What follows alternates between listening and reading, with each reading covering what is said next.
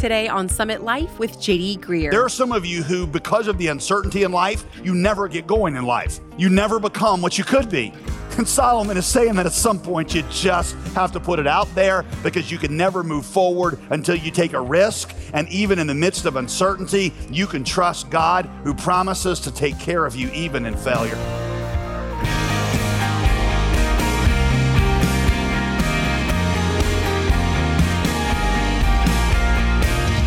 Hey, thanks for joining us today on Summit Life with Pastor JD Greear. As always, I'm your host, Molly Vidovich. You know, the Bible offers plenty of practical wisdom, like a generous person will prosper, or train up a child in the way he should go, and when he is old, he will not depart from it. But what about when a generous person loses their job, or when a child is raised in church and still walks away from God? Did the Bible lie? Did God's promise fail? That's a challenging question for many of us, and Pastor JD Greear deals with it directly today on Summit Life. Today's teaching is titled Life is Absurd. Now what? Sound like a question you've had before? Let's listen in for some important truth. Here's Pastor JD. Ecclesiastes chapter 12. Um, as you're turning there, a few years ago, um, I heard a true report of an incident that occurred up uh, around Lake Michigan. I heard it on a radio talk show that I was listening to, and the story went something like this: A man purchases a brand new Lincoln Navigator um, with monthly payments that exceeded uh, $600 a month. He'd had it less than a week when he and a buddy decided they wanted to go duck hunting with it, um, take it out duck hunting in winter there in Michigan when all the lakes uh, are frozen over. And so they loaded up this new navigator with his guns, his shotguns, and his trusty black Labrador retriever. So they drive out to the middle of one of these frozen over lakes, these huge lakes, and um, they want to create this natural landing area for the ducks to land on, you know, for like put decoys in and stuff. So it's got to be a huge area, uh, enough to attract, uh, you know, a pass, a duck passing overhead. So it's going to take a little bit more than just an ice hole drill. So um, out of the back of the new Navigator, this genius pulls out uh, his ingenious idea of a stick of dynamite is sure to do the trick, and one with a little kind of short 40 second fuse on it. He's afraid, however, to simply, you know, light it on the ground and run away from it because he's afraid that he might slip on the ice and might not get away from it sufficiently in time. So um, he lights the 40 second fuse and then just throws it as far as he can. Now, do you recall what else I told you they had brought with them on this trip? A black Labrador retriever who loves to chase things, especially things thrown by the owner. So the dog takes off and captures the stick of dynamite with a burning 40 second fuse um, right before or just as it hits the ice. The two men begin to yell and to scream and wave their arms to tell the dog to drop the dynamite. Well, of course, the dog doesn't have a mastery of the English language, and so he just thinks the men are cheering him on. So he starts to run even faster. Uh, this is the sad part of the story. One of the guys panics. Uh, he doesn't know what to do, grabs the shotgun and shoots the dog. He didn't want to, but he didn't know what else to do. Um, the shotgun, however, was loaded for duck hunting, which means it had a light scatter shot that was designed to bring down a small flying bird. It's hardly big enough to stop a black Labrador retriever, so the dog stops for a moment, stunned, slightly confused, but keeps on coming. So the guy shoots him a second time, and this time the dog, still standing, is now terrified, thinking his owner has literally gone insane. So he does what any rational dog would do at the moment. He looks to find cover. And of course, the only cover he can find out there in the middle of the lake is underneath this brand new Lincoln Navigator. 10 seconds later, all that is left is a gigantic hole in the middle of the lake and these two idiots standing there holding a shotgun. Maybe the only redemptive part of this terrible story is that the insurance company said that sinking a vehicle in a lake by an illegal use of explosives is not covered by their policy. And the man had not made the first of these $600 a month payments. The point, the reason I share that is because a lot of people that we see in life live foolishly without giving much forethought to how their actions in the present are going to affect their future. Now, granted, most of you listening to me have not in your lives done something that stupid, but the authors of Ecclesiastes want you to stop and think about the decisions that you are making right now and to try to encourage you to view life from the perspective of where your decisions today are going to lead you tomorrow. Last week, we saw that the majority of the book of Ecclesiastes was written by King Solomon, a man with endless wealth, wisdom, women, power, and a list of accomplishments that any of us would be proud of. And how he explained at the end of his life that in spite of all those things that he accomplished, life felt like hevel. Hevel, a Hebrew word that literally means vapor or smoke. That's what most of life is like, Solomon said. It looks so substantive, but it's vapor, it's hevel. Solomon identifies three things in particular in the book of Ecclesiastes that disappointed him. Number one was the pursuit of pleasure and power. Number two was wisdom, at least wisdom as a way of ensuring success in life. And number three was worldly justice. Now, there is a second voice in Ecclesiastes I told you about, an editor who's going to break into Solomon's monologue from time to time, sometimes affirming and sometimes correcting what Solomon is saying. And he, this editor is going to make clear that pleasure and power are good things. Pleasure and power were created by God for our enjoyment. But if you depend on them for happiness, you're going to be disappointed. You'll find out that they're hevel. Wisdom is good, he says. In fact, God gives us a whole book of Proverbs that's full of wisdom. But even wise living is not going to guarantee smooth sailing or a prosperous life. Worldly justice structures are good. They're gifts of God to us, and we should always fight for worldly justice. But as many of you know firsthand, personally, worldly justice will often let you down. Solomon admits that his perspective in this book only takes into account how things look under the sun, which means that's uh, a phrase he's going to repeat all throughout the book. Under the sun means how things look without bringing in the perspective of God. And so the editor throughout the book is going to bring back in heaven's perspective. He's going to interject it. What I'm going to do in our last message here is walk you through a number, a handful of those conclusions, and then consider how the book of Ecclesiastes is advising us to live in light of those conclusions. Here is number one. We are to seek the God who is above the heaven. Ecclesiastes 12, last chapter in the book. Now all has been heard. We're at the end. Here's the conclusion of the whole matter. Fear God and keep his commandments, for this is the duty of all mankind. For God will bring every deed into judgment, including every hidden thing, whether it is good or evil. At the very end of the book, the editor is going to take us back over the sun. He's going to say that while it is indeed true that you might not be able to tell just by looking around, that there is a sovereign righteous judge who will reward good and punish evil, while you may not be able to see that by observation in the world under the sun, the rest of the Bible assures you that there is. Ecclesiastes, I told you, is not the only book in the Bible. And the coming of Jesus in particular proves to us that there is a God over the sun who has not forgotten the world and will one day settle all accounts. Ecclesiastes' point, I explained last week, is not to turn you into an atheist. It's not supposed, you're not supposed to read this book and be like, yeah, that's right. None of life makes sense. It's all hevel. There is no God. Rather, his aim is to turn you into a humbler theist. Somebody who believes in God, but somebody who's more humble in how you look at the world. What he's saying to you is, you got to put up your simplistic theories about God you know, namely the one that's like, well, if I do this over here, then God automatically will bless me here. And if I do A, then God will bless here with B. And instead, you need to look to a God who is bigger than the Hevel, a God who has promised to redeem us from the Hevel, and who even loved us enough to enter into the Hevel that we had created for ourselves through our sin and absorbed the, the penalty of our Hevel when he died on a cross for us in our place, and who now pursues his perfectly good plan for us with unrelenting faithfulness, even if even if, as was the case with Job, what he's doing at a particular moment in your life may elude you.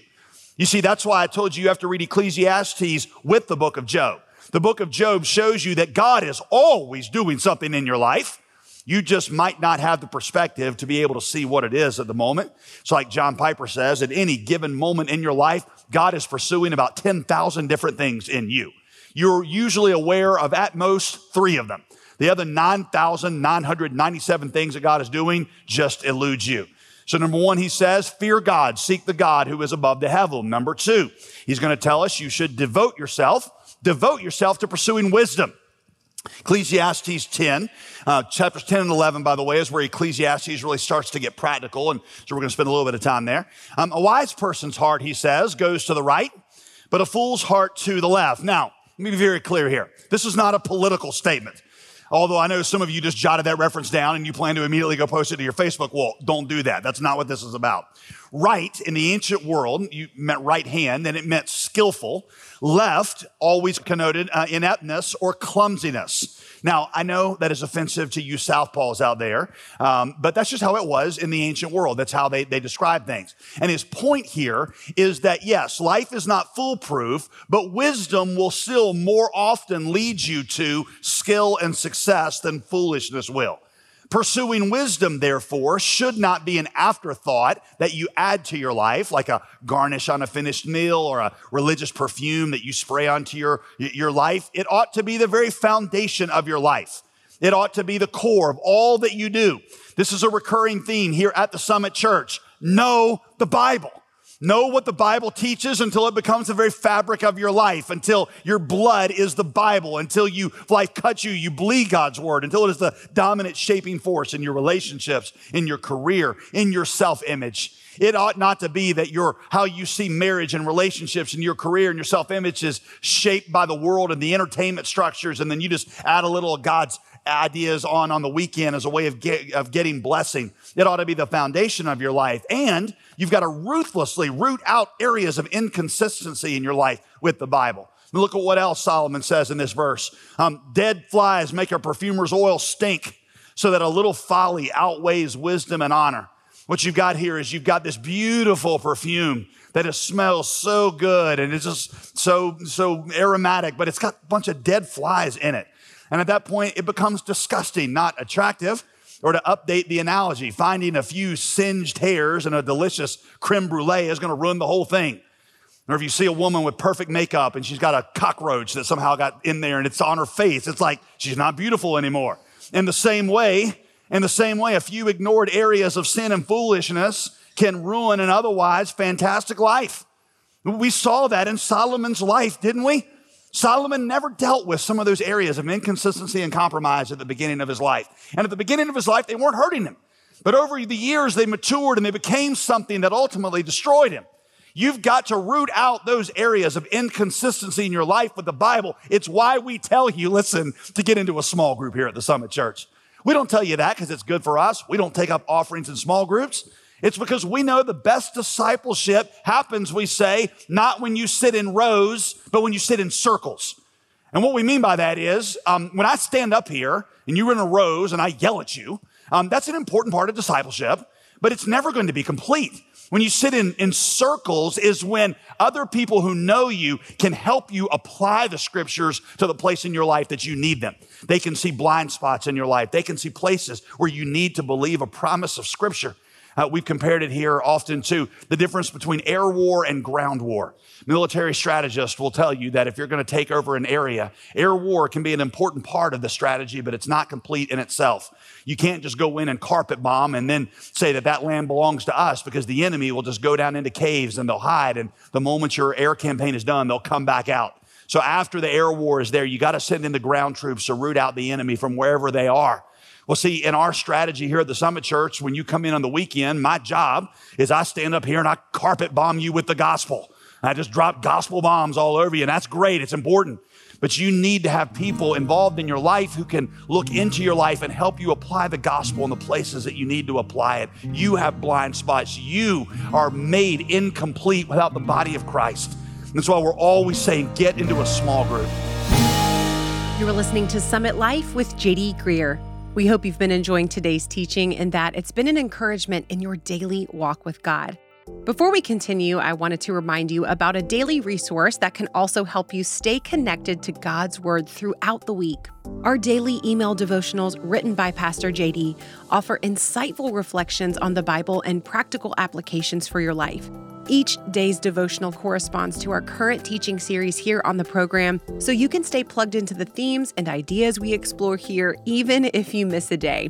And best of all, it's completely free. To sign up, simply visit jdgreear.com slash resources and enter your email address. Thank you for your financial support that makes this resource and the rest of Summit Life possible. It's because of friends like you that we are able to proclaim the gospel each day to a dying world. Now, let's get back to today's teaching with Pastor JD Greear here on Summit Life. Number three, Solomon tells us, is you got to live by wisdom and take a risk. Live by wisdom and take a risk. Chapter 11 now. One who watches the wind will not sow, and the one who looks at the clouds will not reap. Here you've got a farmer who never sows his seed because he is so scared that the weather's not going to cooperate. Well, what if it doesn't rain? What if there's a sandstorm? What if there's a famine? What if there's an earthquake? What if there's a meteor shower? Throughout Ecclesiastes, the writer is going to acknowledge, yes, you cannot control things. And there is nothing in life that guarantees success. Great skill doesn't guarantee it. Careful planning doesn't guarantee it. Not even righteous living guarantees success. But you got to embrace that. And he says, in the morning, sow your seed. And at evening, do not let your hand rest. In other words, sow some more of it because you don't know which of the seeds you planted is actually going to succeed. In other words, don't let the possibility of failure, don't let the uncertainty of life paralyze you. Now, let me acknowledge this. There's probably about half of you listening to me right now who really need to hear this because you struggle with a paralyzing fear from the uncertainty of life. The other half of you struggle with impulse control. And you need to go back and meditate on what I said in the previous point that you need friends in your life who are honest enough to say that's impulsive and stupid, right? And that's the part of the message you need to hear. But for the half of you that need to hear this, listen, okay? Um, there are some of you who, because of the uncertainty in life, you never get going in life. You never become what you could be. And Solomon is saying that at some point you just have to put it out there because you can never move forward until you take a risk. And even in the midst of uncertainty, you can trust God who promises to take care of you even in failure. I, I know of people in our church who have made an investment, a large financial investment, and they did the due diligence and they asked all the questions and they got lots of counsel and they prayed about it and they told God they were going to tithe on anything they made of. They did everything right and it looked like a wise investment and then it all went belly up and they lost a ton of money on it.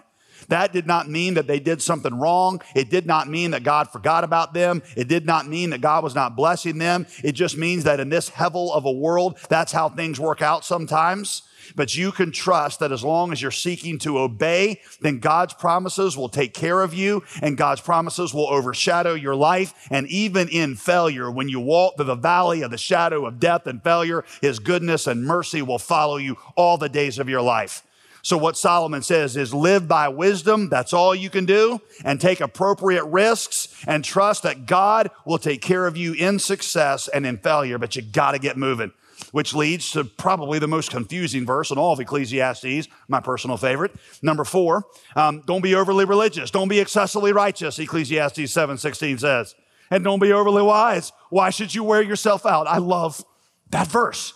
For the one who fears God still ends up with a little bit of both wisdom and foolishness. Now, is he telling you that you need to deliberately balance your life with a little bit of wisdom and a little bit of foolishness, a little bit of righteousness, a little bit of sin? No.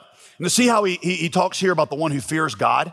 The one who fears God would never deliberately do something that dishonored God, would never tolerate sin in their lives. What he means, listen, is that we should not obsess about getting ourselves into a state of spiritual perfection because we think that then and only then can we guarantee God's blessing and success on our lives. That is foolish for at least two reasons. First, you could be perfect and still have things go wrong. That was the case with Job.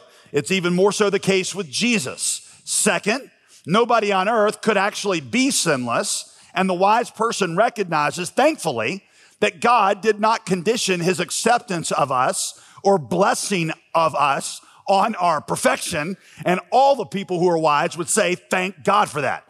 You see, there's a lot of people who every time something bad happens in their lives, they're like, what did I do wrong?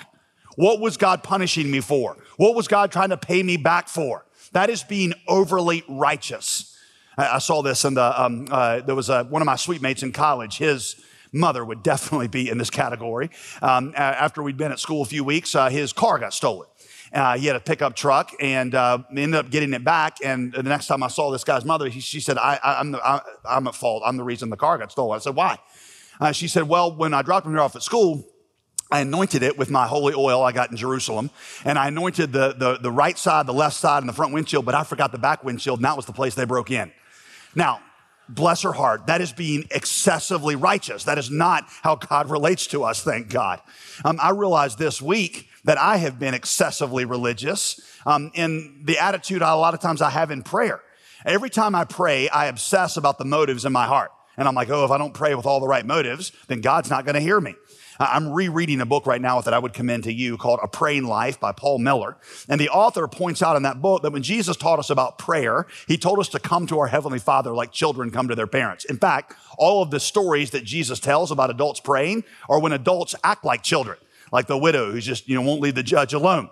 Well, when my children want something from me, I can promise you they do not obsess about the why of their motives or analyze their hearts when they come to me. My kids do not come up and say, Dad, I really want to ask you for this, but I just, I can't get my heart into a pure state in order to ask with the right motives. Oh no, my kids tell me what they want.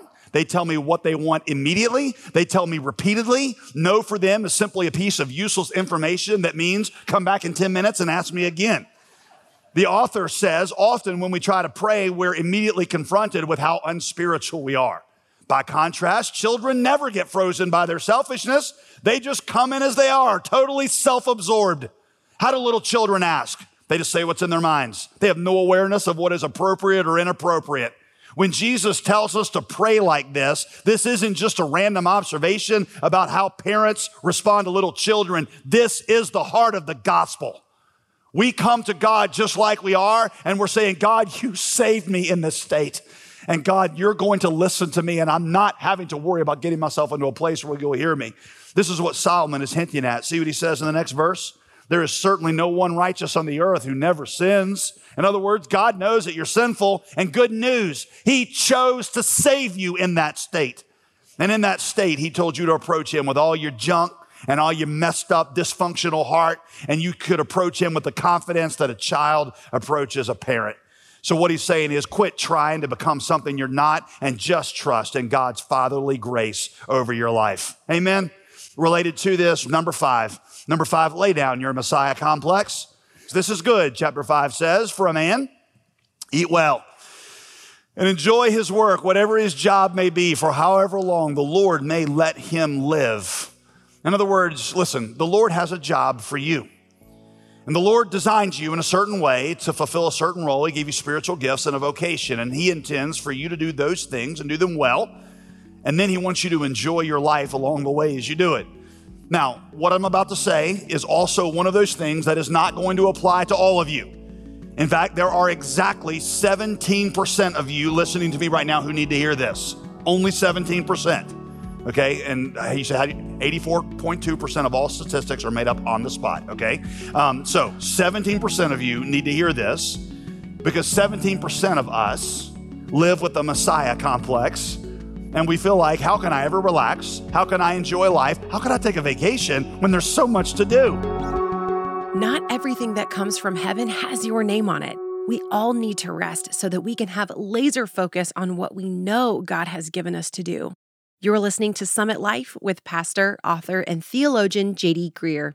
Recently, Pastor JD and I got to sit down and talk about some exciting news for Summit Life. We've expanded to some new areas this year to further the reach of our daily biblical teaching. We had a goal for this year of expanding into places like Atlanta, Dallas, Phoenix, Houston, San Antonio.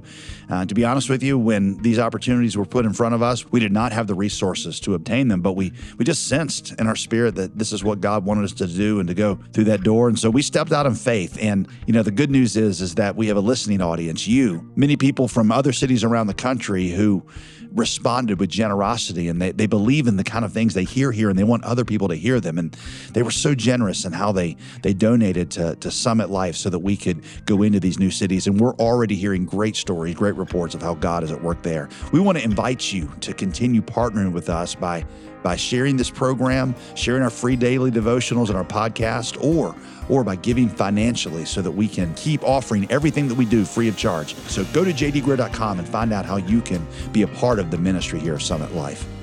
Our gospel partners are so vital to the health of this ministry. Their regular monthly gifts allow us to strategize on decisions just like we've highlighted today. You can become a gospel partner today by giving us a call at 866 335 5220. That's 866 335 5220. Or you can always visit us online at jdgreear.com. I'm Molly Vidovich. Thank you for being with us today, and be sure to join us Thursday for the conclusion of today's message, right here on Summit Life with JD Greear.